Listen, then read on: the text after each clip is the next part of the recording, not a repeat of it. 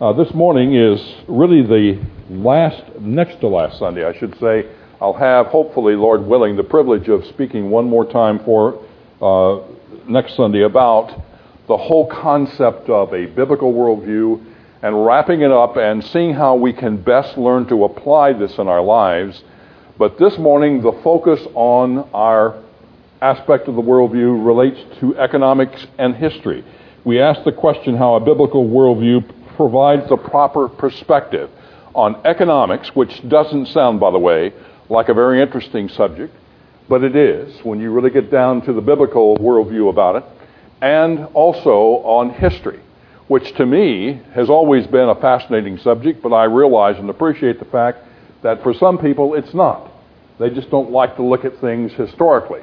But to me, it's been a fascination ever since I was a kid and been a hobby of mine, especially the aspect of military history since I was 14.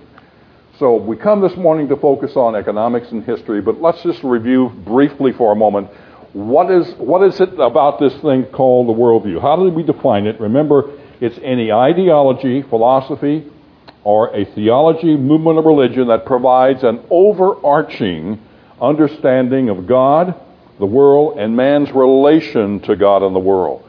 And again, I took that from David Noebel, Understanding the Times, the Religious Worldviews of Our Day, and the Search for Truth, that he wrote back in 1991. Remember, what we're hoping to do more than anything else is, is to weave together the tapestry of the whole aspect of a biblical worldview as it relates to all of those ten disciplines we mentioned from uh, theology all the way through to, uh, to history and economics and history in particular this morning. But let's take another look again from David Noebel, who I think is a fantastic guy who has been, he's really devoted his life at Summit Ministries to this whole thing of equipping Christians with a proper perspective on the scriptures of God, in other words, a biblical worldview. And he defines that very simply a worldview is a bundle of ideas, beliefs, convictions, and values it is just but one stick in a bundle that you're carrying, and all of those bundles have labels, if you will, 10 to be exact. And the one bundle, or the one stick, is called theology. And remember, we've said with the very second sermon of this series that uh, theology is our view of God. How do we view God? And basically, as Christians, our theology is theistic. We believe in God, a supernatural God. So therefore, we have one of two, three choices basically in this world today. We have a theistic worldview and a supernatural God, or we believe, in essence, in no God. That's atheism. That's atheistic. Or we believe in a pantheistic God, many gods, many different types of gods at all kind of levels. That's Hinduism, for, for an example, cosmic. Uh, humanism also believes in a variety of gods, if you will, but this morning, let's focus on the aspect of those disciplines called economics and history. Economics being the management of resources, whether by an individual or a society, that essentially asks the question what about money? What do I do about this? How do I handle the resources that God has given me? History is the study of past persons, places, and events that illustrate, or that influence, I should, the present and the future asking the question, what about the past? How do I evaluate that? What does it mean to me? Remember, all of those that we looked at have relationship to this, but this morning let's focus on economics. And let's look at the key idea about economics. It is, indeed, God's wonderful plan of economy, which is the duty of work or to work that gives rise to the right of property. We'll talk about that in greater detail in a moment which in turn creates the duty to use that property wisely. Again, it's God's wonderful plan of economy. The duty to work gives rise to the right of property, and which in turn creates the duty to use that property wisely. We'll talk in greater detail in just a few mom- moments about stewardship, because this is what it's all in regards to. From a Christian worldview, we're talking about stewardship an awesome responsibility. We'll define and explain how that fits in a moment. But when you think about it, when God gives us the privilege and the blessings of property, whether it is land or whether it's some of the possessions we own, He gives us a responsibility for that. We gain it, hopefully, rightfully, by work, by the labor that we perform. But also, that property has, carries with it a responsibility. That's the stewardship aspect of it. And that is to take care of what God has given us, not only to manage it, but hopefully, if we are wise and if we are seekers of Jesus Christ in every aspect of our life, we'll leave that property in better shape than when we found it because of our stewardship. And indeed, if you think about it, if we don't, in a way, what we are really saying to God is, this doesn't really matter to me. And therefore, what we have is an attitude of ingratitude. We don't care. We're not thankful for what God has given. So the Bible encourages us in every way possible to be thankful for what God has given. And that is part of the view of his on, on God's uh, plan of economy. Let's also define two aspects that are very prevalent in our society today because the economies that we live in are either capitalistic or they're socialistic. And basically, if we were to define capitalism, it's simply defined as this it's an economic system in which all or most of the means of production and distribution, that's it, for instance, we're talking about land, railroads, economies, or factories, I should say, they are privately owned and operated for profit. That's capitalism. Socialism, on the other hand, is an economic system in which the ownership and operation of the means of production and distribution are controlled by the government. In Marxist thinking, socialism, that is the abolition of private property, is the transitional phase between capitalism and communism. Uh, socialism is kind of like the in between thing ultimately, communism, there is no private property whatsoever by any stretch of the imagination. It's all owned by the proletariat, if you will. Uh, that's, that's another thing. Again, we could talk about that for, at great length. But the fact is, is that there's a big difference between the capitalistic point of view and socialism. I can remember listening to a presentation by a fellow you've heard me refer to before, Brannon Howse, who uh, is the, the founder and, and, and primary disciple, if you will, of, of an organization called Worldview Weekend. And he says one of the things that's happening in our society today is that there's this great clash between capitalism and socialism. And he said there's something that came about, especially under Bill Clinton and Tony Blair, and I think it's probably happening today, that there is this clash of these two competing worldviews these two different philosophies, these two different economic systems. And what is happening in our society, and has been happening for some time, and you probably have heard this called the third way.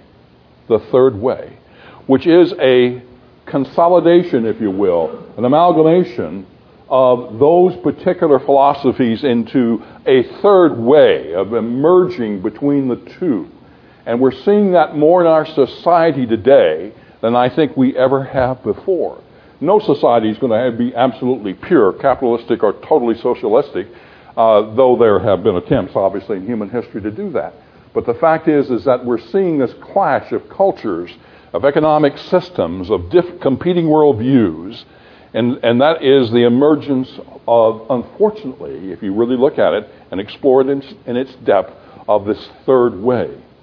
Another thing that comes to pass, and this listening to a great DVD by David Noebel here a few weeks ago was his comment that 1883 marked a very significant turning point in history. That was the year in which Karl Marx died, for one thing, and a fellow by the name of John Maynard Keynes uh, was, uh, was born. John Maynard Keynes is the, uh, uh I guess you'd say, the creator of that philosophy today that government should control all aspects of our economy. In other words, government should be making massive investments in the economy. It's anything but a small government philosophy. But also formed that year was an, was an organization called the Fabian Society. And the Fabian Society, which became known as that exactly seven years later after its founding, uh, is an organization that believes that uh, communism and uh, by revolution is not the way to go that socialism ought to be brought about by a means of evolution, of gradualism, which I think is probably one of the greatest tools that Satan's ever perpetrated upon our society gradualism. You don't do things in a massive change overnight, but it happens slowly. It's a trickling effect, if you will, that eventually the society begins to change. And if you want an example of that other than economics, you only have to look at back to the 70s and see what, and take stock of the attitude that existed initially when homosexuals began, began coming out of the closet. And as a consequence, uh, uh, there was an uproar about that. As a matter of fact, there were people taking very definite stands. And yet, today, because of the propaganda effect that has been launched by the homosexual uh, community and their agenda, there is probably a greater acceptance of that than there ever has been before. Uh, it happened gradually over a period of time. And so it does with some of these economic systems that, that collide together on, in our society today, the clash between capitalism and socialism. But let's look at a contrast here just briefly. In this next slide, it says one dominant feature of capitalism is economic freedom the right of people to exchange things voluntarily, free from force, fraud, and theft. Capitalism is more than this, of course, but its concern with free exchange is obvious. Socialism, on the other hand, seeks to replace the freedom of the market with a group of central planners who exercise control over essential market functions. Remember last week we talked and we defined that word statism? And statism is essentially that philosophy or that worldview that really says that all economic planning, all, and matter of fact, all societies' rules and regulations ought to be controlled from a central point of government. And that's the kind of philosophy we find more prevalent today than ever before. This comment was made by Dr. Uh, Ronald Nash, who died in 2006. He was a philo- uh, professor of philosophy at Southern Baptist Theological Seminary in Louisville. He was also renowned as a kind of an evangelical Baptist philosopher and apologist in the Calvinist tradition. But uh, Dr. Nash wrote a lot of books about Uh, worldviews, apologetics, and ethics and theology. I thought there was an interesting comment that I read by a fellow by the name of Frederick Engels, who was one of the cohorts with Karl Marx. And he made this comment. He says, If some few passages of the Bible may be favorable to communism, the general spirit of its doctrines is nevertheless totally opposed to it. There might be some aspects of Scripture that sound favorable to communism, but in essence, the whole of the scriptures are totally opposed to it. That's from Frederick Engels himself. But let's look at a moment what the Bible really says about economics. One of the prime examples I want to offer up to you this morning is Proverbs 31, beginning in verse 10, going through verse 30, is the story of the excellent wife. Most of you have probably read this, especially women you've heard men refer to this as the excellent wife, and of course she is. But in essence, what it, we have here, beginning there, it says, An excellent wife who can find?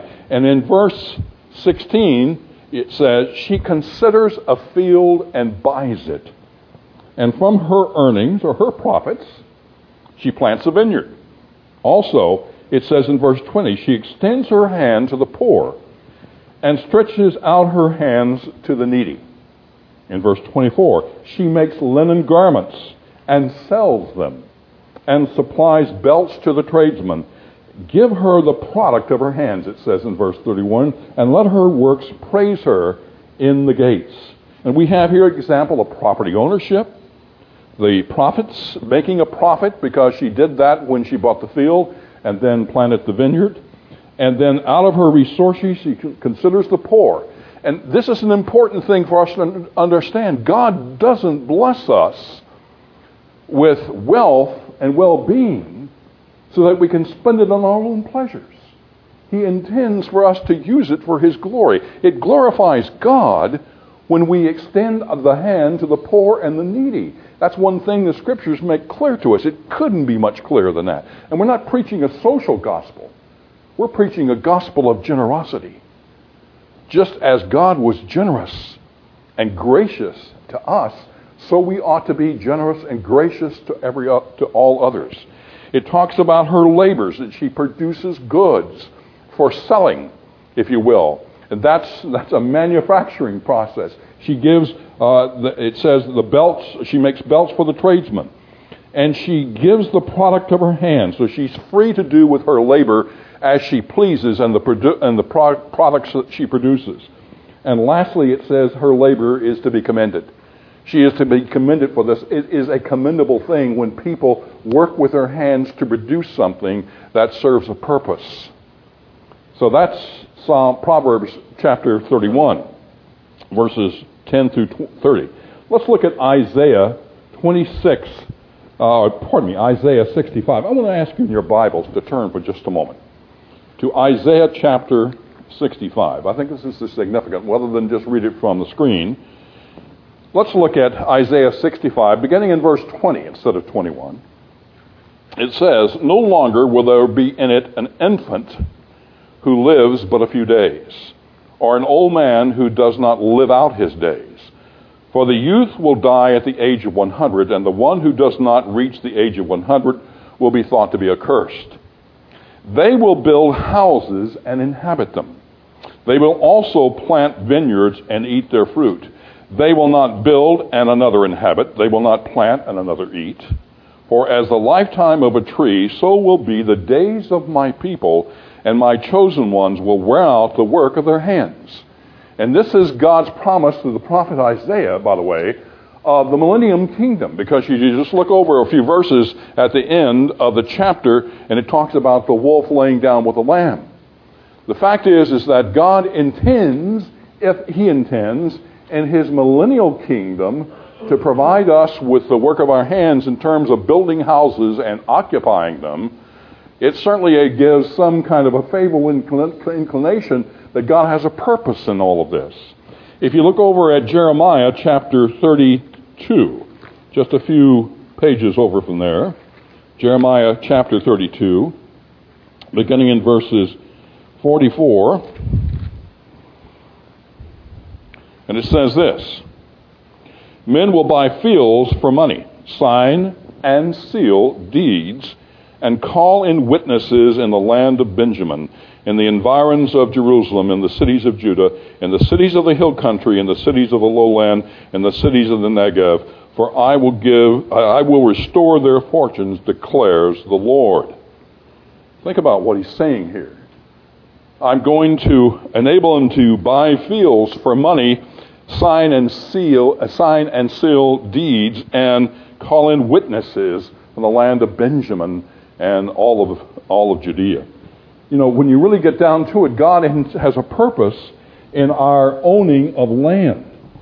He has a purpose in enabling us to build houses in which to live and provide shelter for our families. Let's talk a little further about uh, Acts chapter 5, verse 1 through verse 4. It says here, talking about the story of Ananias. But a, man, but a man named Ananias with his wife Sapphira brought a piece of property, sold a piece of property, and kept back some of the price for himself with his wife's full knowledge. And bringing a portion of it, he laid it at the apostles' feet. But Peter said, Ananias, why has Satan filled your heart to lie to the Holy Spirit and to keep back some of the price of the land? While it remained unsold, did it not remain your own? And after it was sold, was it not under your control? Why is it that you have conceived this deed in your heart? You have not lied to men, but to God. Now, the evil here is not that Ananias owned property or that he sold it, probably for a profit. Doesn't say that, but more likely that's what happened. Or that he had some control over it and decide what he wanted to do. The deed that that Ananias did that was evil in the sight of God and in the Apostle Peter was the fact that he lied about it. He obviously wanted the favor of man, and he pretended to give more than what he actually did give. And he lied to God and the Holy Spirit, and God dealt with him. Remember, rather severely in that case. And also, soon after that, after they had picked him up and moved him out, in came his wife Sapphira, and she too died as a consequence. Now, the fact is, is that there's nothing evil about owning property. There's nothing evil about selling it for a profit. There's nothing evil about keeping it for yourself or doing whatever with it that you please. The fact is, is that we need to be honest with God and how we deal with God and man, and with respect to the stewardship for which God gives us. Let's look also in Ephesians chapter 4, verse 28. He who steals must steal no longer, but rather he must labor, performing with his own hands what is good, so that he will have something to share with the one who has need. He must labor, performing with his hands hands that is good, what's good, and so that he will have something to give to the poor. Acts 2:24. And by the way, this is the proof text of, uh, of, of socialism, if you will. And that says this, and all those who had believed were together and had all things in common. And they began selling their property and possessions and were sharing them with all, as anyone might have need day by day, continuing with one mind in the temple and breaking bread from house to house. They were taking their meals together with gladness and sincerity of heart. Now, they were doing it from house to house. I think this is a great proof text for small groups, if you will, and meeting together. If you ever want to have any question about the purpose of small groups, just read this passage of Scripture. But the fact is, socialism are those who are Christians, by the way, that claim that socialism, by the way, is much better because capitalism encourages greed and envy. And therefore, when man owns property, uh, he, he tends to become greedy about it and selfish. And so, therefore, it's better that there be no property ownership at all. Even you have to ignore a lot of other texts in the Bible to think that way. But the fact is, they were meeting from house to house for the purpose and by the and, and, think about this: the house to house, they they more than likely owned some property. They might have sold it. They might have still held it at that time, or they were using it as God was leading them to uh, to to do so. But the fact is, they were prompting mostly the fellowship of believers, and that was one of the major purposes of the house to house meetings of breaking bread together and enjoying the fellowship of believers and encouraging one another in Jesus Christ uh, though socialists misinterpret that, I feel, considerably. Let's look at another passage of Scripture. It comes from the Ten Commandments. And it says this the eighth commandment you shall not steal. Now, if everything was owned in common, we wouldn't have a problem with stealing, would we? Because it would just be it would be everyone's, and you couldn't steal something that belonged to everyone because it was as much yours as it was anyone else's. The fact is, you, it makes it clear here in that commandment, you shall not steal. If you've got any questions, go to the 10th commandment. You shall not covet your neighbor's house. You shall not covet your neighbor's wife and his male servant or his female servant, his ox or his donkey or anything that belongs to your neighbor. Nothing that is his you shall covet or you shall desire. That's pretty clear. That there is a right for a person to own an ox and a donkey have a wife and male and female servants, if you will, if he's that, fil- that, that rich in that case. But the fact is, is that it's clear that we are not to covet those things. Property, uh, private property actually encourages a more careful attitude towards scarce resources than does public property. It encourages, I believe, in actuality, when we get to following Christ in the truest sense of the word, it encourages that stewardship that we need to have in the way that we manage God's resources that, for which He's given us charge. Let's talk a little bit about some other scriptures that kind of confirm ownership. And you'll see in Genesis 23, verses 13 and 20, Abraham buys a, a field in this, in this passage of Scripture. In Deuteronomy chapter 8, Israel goes in to possess the land. In Ruth 2, Boaz is a rich man who of great wealth and has a field. And remember, Ruth goes in to take, take gleanings from the field. And here's a man who's in the lineage of Christ. And also, Jeremiah, uh, we read Isaiah 65 and Jeremiah 32, but Psalms 112 talks about wealth and riches in the house of the believer. Proverbs 31, we talked about. This is the wife, the excellent wife, who buys a field and sells it for a profit. Micah 1 4 talks about God owns his where man owns his own vine, uh, vineyard and his own fig tree. Luke 12, 13 through 14 talks about life as more than possessions. And lastly, we talked about the scripture out of, Luke, out of uh, Acts 5, 1 through 4, where Ananias had property and could sell it and control it as he, as he saw fit. Genesis 13, or pardon me, Genesis 3:17 says, "Cursed is the ground because of you; in toil you will eat of it all the days of your life." And because of man's rebellion and his sins against God, being cast from the Garden of Eden, the perfect place that God had created for him, man was destined to toil for the rest of his life. But that doesn't mean that toil is necessarily a curse. Toil is something God gives us as a privilege. It's our labor, our work. There's nothing wrong with that. In Proverbs 10:4 says, "Poor is he who works with a negligent hand, but the hand of the diligent becomes rich." But the hand of the diligent becomes rich. You look at overall Proverbs, uh, you come up with a, with a conclusion that God rewards diligence. Hard work is a blessing, not a curse. It's God's plan of economy.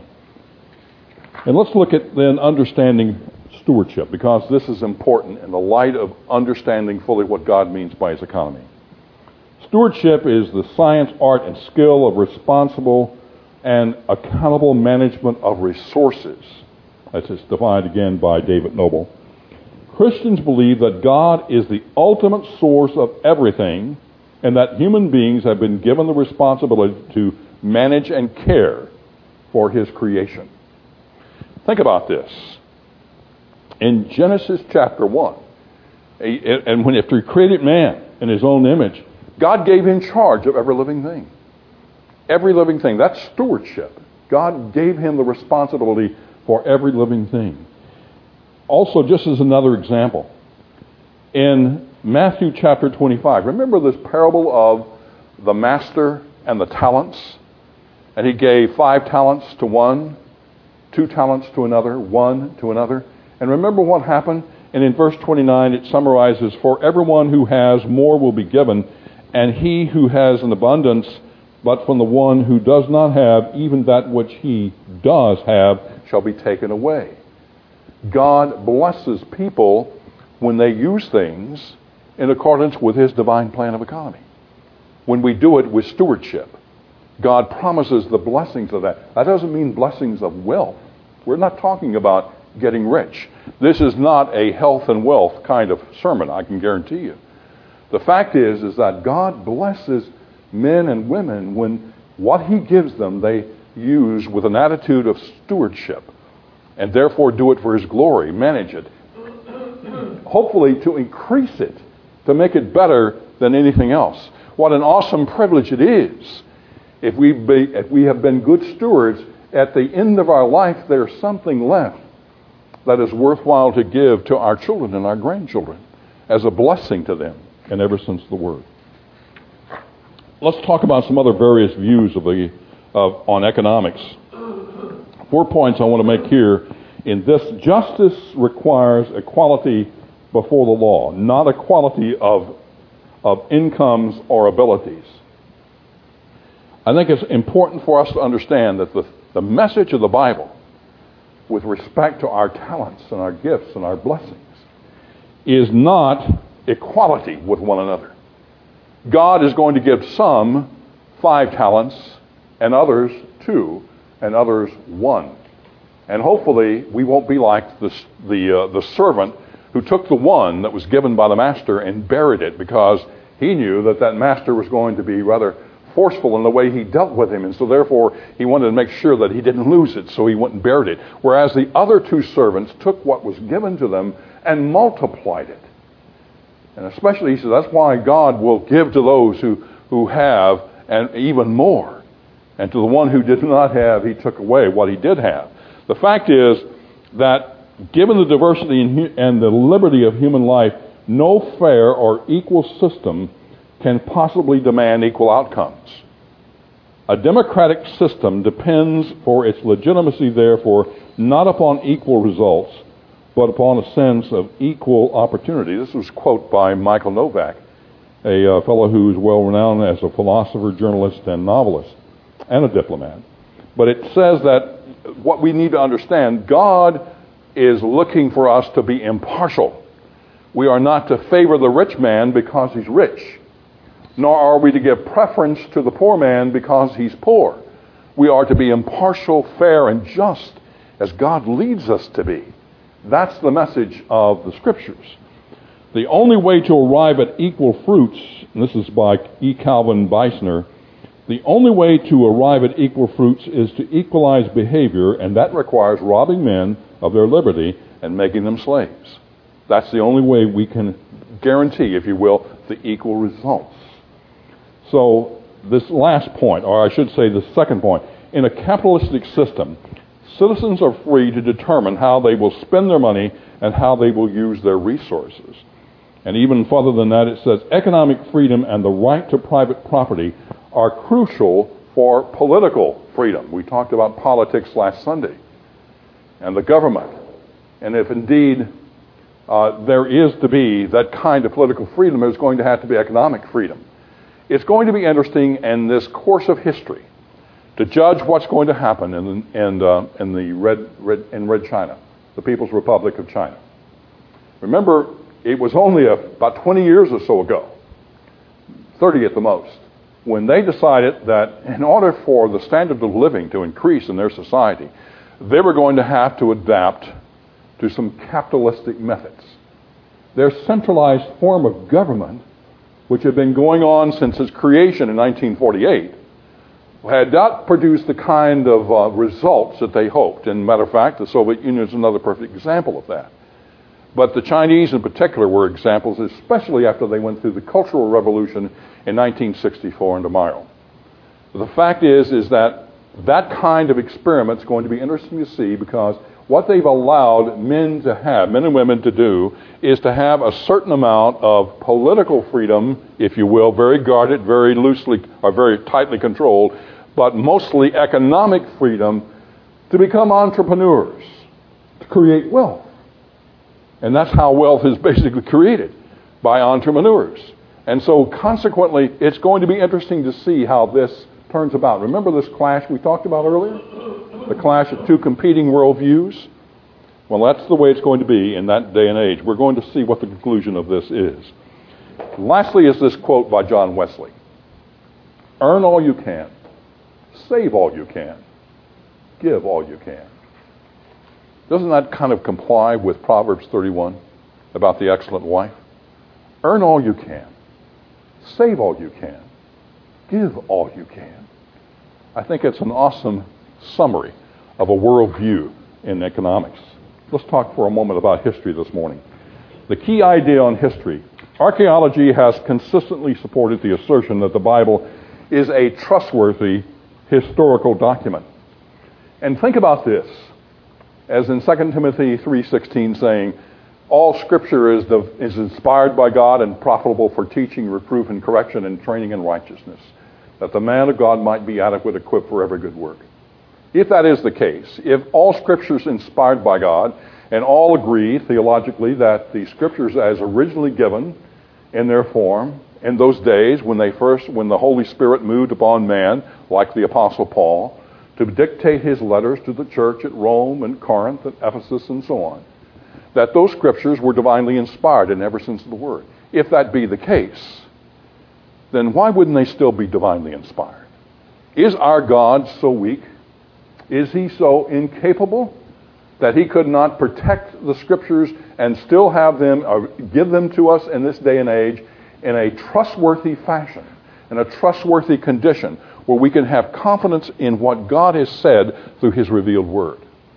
I think the answer to that is yes, He can. He wouldn't be much of a God.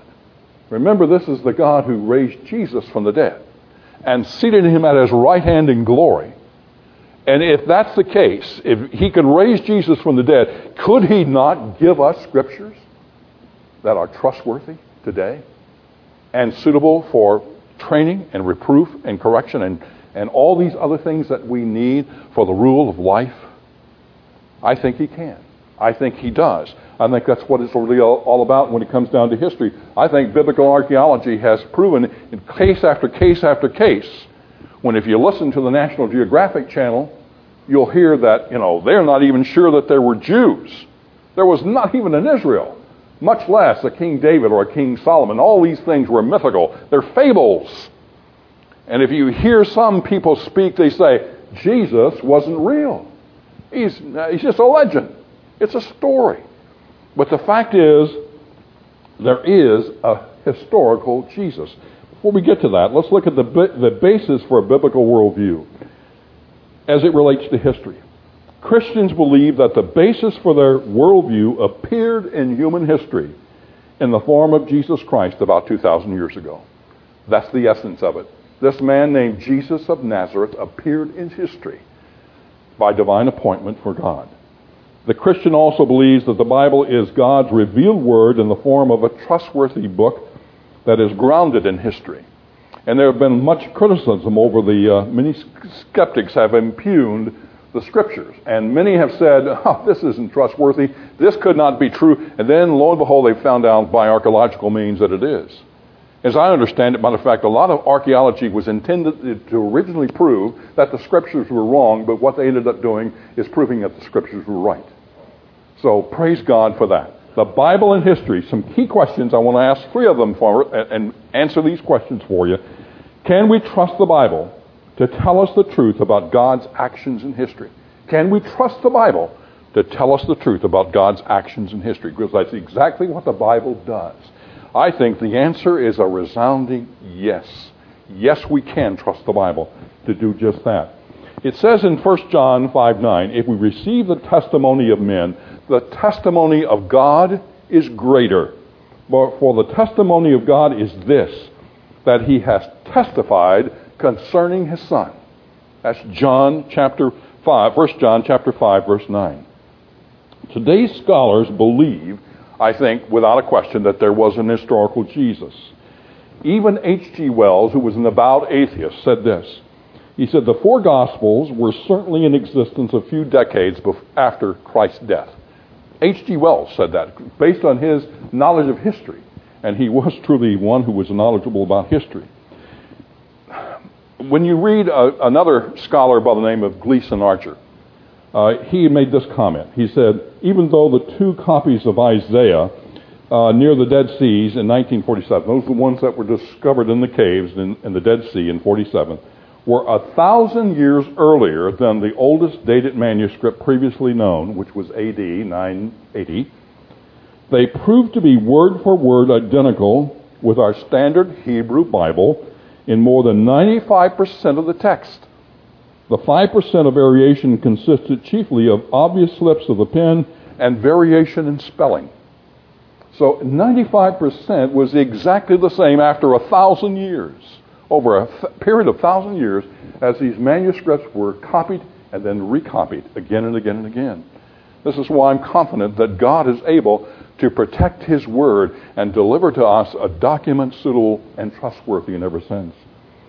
Jesus, and let's talk about the hysteresis, the hysteresis, the the, you know, I knew I'd come out to this. I pronounced it in my sleep last night, but you know, you do that kind of thing and you get to the point where you want to say it and it cannot come out by any stretch of imagination. Well, that's the case with me today. But this is the historical evidence of Jesus. He is a historical character. He was mentioned twice by Josephus in his manuscripts called The Antiquities of the Jews. He was also mentioned by a historian in the first century uh, by the name, or second century actually, by the name of Cornelius Tacitus that quoted that it was about Christus. It was Christus he called Christ, who was put to death by Pontius Pilate and his followers, uh, followers thereafter, or, or around that period of time. Also, Bruce Metzger, who is a well-renowned biblical scholar and a textual critic, has said this. He said, The early non-Christian testimonies concerning Jesus, though scanty, are sufficient to prove that he was a historical character who lived in Palestine in the early years of the first century, that he gathered a group of followers about himself, and he was condemned to death by Pontius Pilate. So I think there is evidence that overwhelms, and matter of fact, though it's scanty, it still is evidence that is historically reliable that Jesus was real. He was an historical character that walked upon the face of the earth. Now, there's another aspect of that, and that's the resurrection in history. And it says in 1 Corinthians 15, the Apostle Paul said, After that he appeared to more than 500 brethren at one time, most of whom remain until now, but some have fallen asleep. And so what he's saying here is that in every essence there were witness eyewitnesses to this, to this situation that uh, that we had, that we encountered through the resurrection of Jesus Christ. I'd like to just read, just to remind you of 1 Corinthians 15, uh, beginning in verse 13. He says this because this was the continuation of Paul's thoughts. But if there is no resurrection of the dead, not even Christ has been raised. And if Christ has not been raised, then our preaching is in vain. Your faith also is in vain. Moreover, we are even found to be false witnesses of God because we testified against God that he raised Christ whom he did not raise, if in fact the dead are not raised. But if the dead are, were not raised, not even Christ has been raised, and if Christ has not been raised, your faith is worthless. You are still in your sins. Then those who also have fallen asleep in Christ have perished if we have hoped in Christ in this life only, we are, we are of all men most to be pitied. What a, what a declaration Paul has made here. If there is no resurrection of Jesus Christ, then all that we have done is utterly in vain and we're lost. We're no better off than the atheist. We're no better off than any other person holding a differing worldview from a biblical worldview. We're just no different. We just have, happen to profess belief in this. But if the resurrection is not true, if Jesus was not raised from the dead, then we are without hope in this world. The fact is, is the resurrection is the historical event that I would call the watershed event of all history. A watershed event is a turning point, a significant event or time or period in history in which all that happened before was looking toward that point when it did happen. And all that happened afterwards looks back to that point because it is so significant.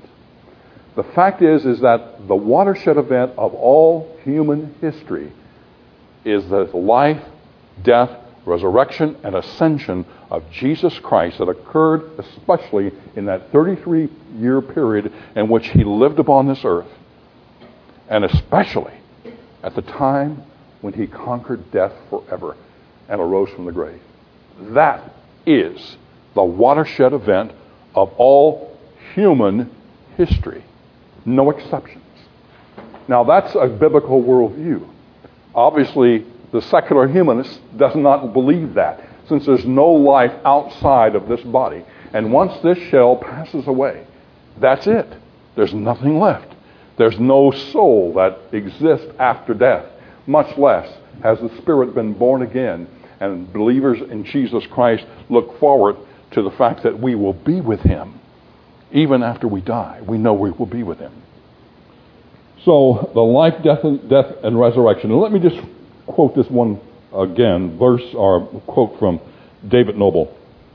The central difference between the Christian view of history and that of Marxism and humanism comes down to one point. Either human history was ordained by God and is directed by Him toward an ultimate conclusion, or human history began due to a random uh, spark in the prebiotic soup and has only chance to thank for its present course. Now think about that. When you talk about where the secular humanist worldview takes you and its hopelessness because we don't believe in God no theistic worldview. Let's talk about God's purpose before we close in history. Therefore, having overlooked the times of ignorance, God is now declaring to men that all people everywhere should repent, because he has fixed a day in which he will judge the world in righteousness through a man who has been appointed, having furnished proof to all men by raising him from the dead. In Acts 17, beginning in verse 30. Also in Romans 2:16, on that day when according to my gospel God will judge the secrets of men through Jesus Christ. The purpose of history is leading to that point when Jesus shall come again, and then we shall have a period after his millennial reign when the judgment shall take place, the great white throne judgment that refers to in Revelations, and God will create a new heaven and a new earth because he's going to judge the living and the dead. What an awesome thing it is. Because we look at history as Christians as linear, by the way. It's a linear viewpoint. It has a beginning, it has an end. In the biblical worldview, history is linear. There was a, uh, in the, in the biblical worldview, history is linear. There was a specific beginning, that's God's creation, a present that is being directed by God toward a specific end, that's the restoration of mankind, our redemption, and the future when God will judge all mankind and create a new heaven and a new earth. In contrast, secular humanism believes that history is to be understood in terms of unguided evolution and the guidance of human integrity, or ingenuity and intelligence. This is called historical evolution. So that's the contrasting worldview in terms of history.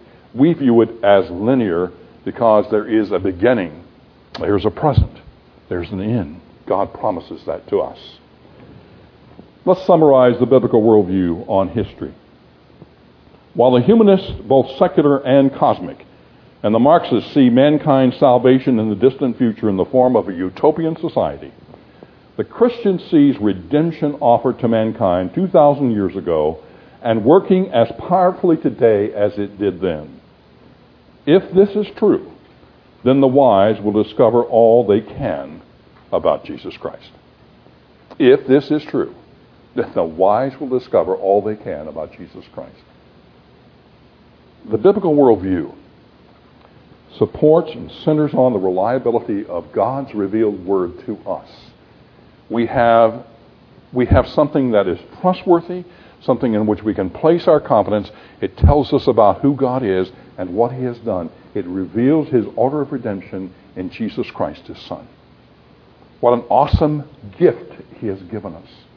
And think about this in comparison to Christians many centuries ago who struggled to know the truth, whose the truth of God was essentially doled out to them by priests who didn't probably understand it very well themselves. But today, we have God's written word. And we have the Holy Spirit who testifies to our spirit so that we can have understanding of that word. It is an awesome privilege in every sense of the word to be able to hold to a biblical worldview, to be able to see things the way God sees them, and to see things the way Christ sees them, to have the mind of Christ within us. That's awesome. That's an awesome privilege. That's available to every single one of us without exception.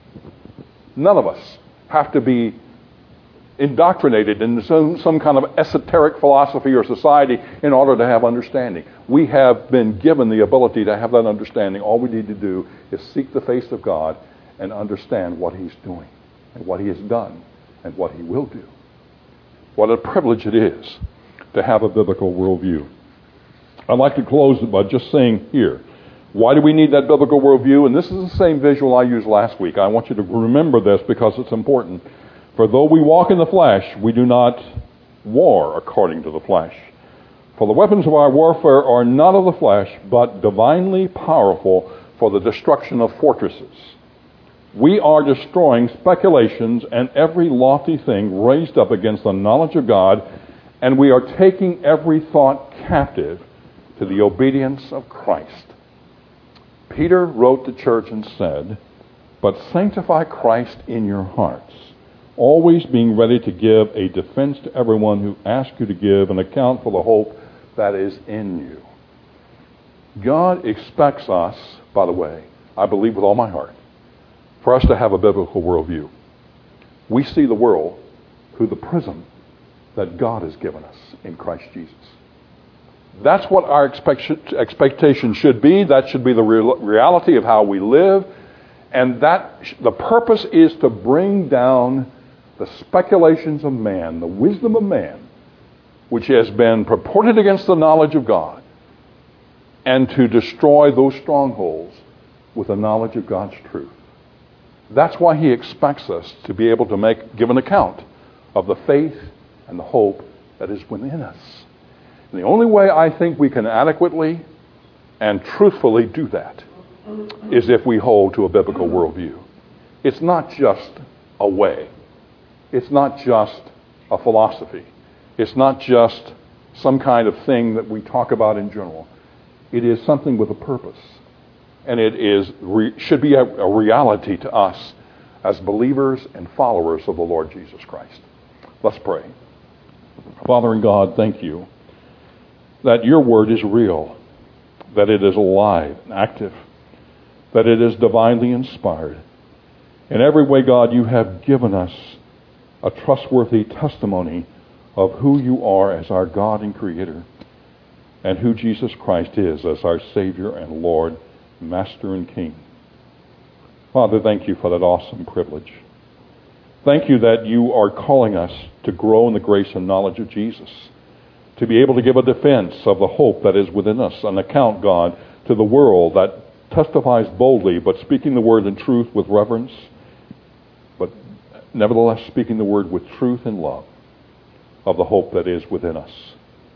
Thank you for that hope in Jesus Christ.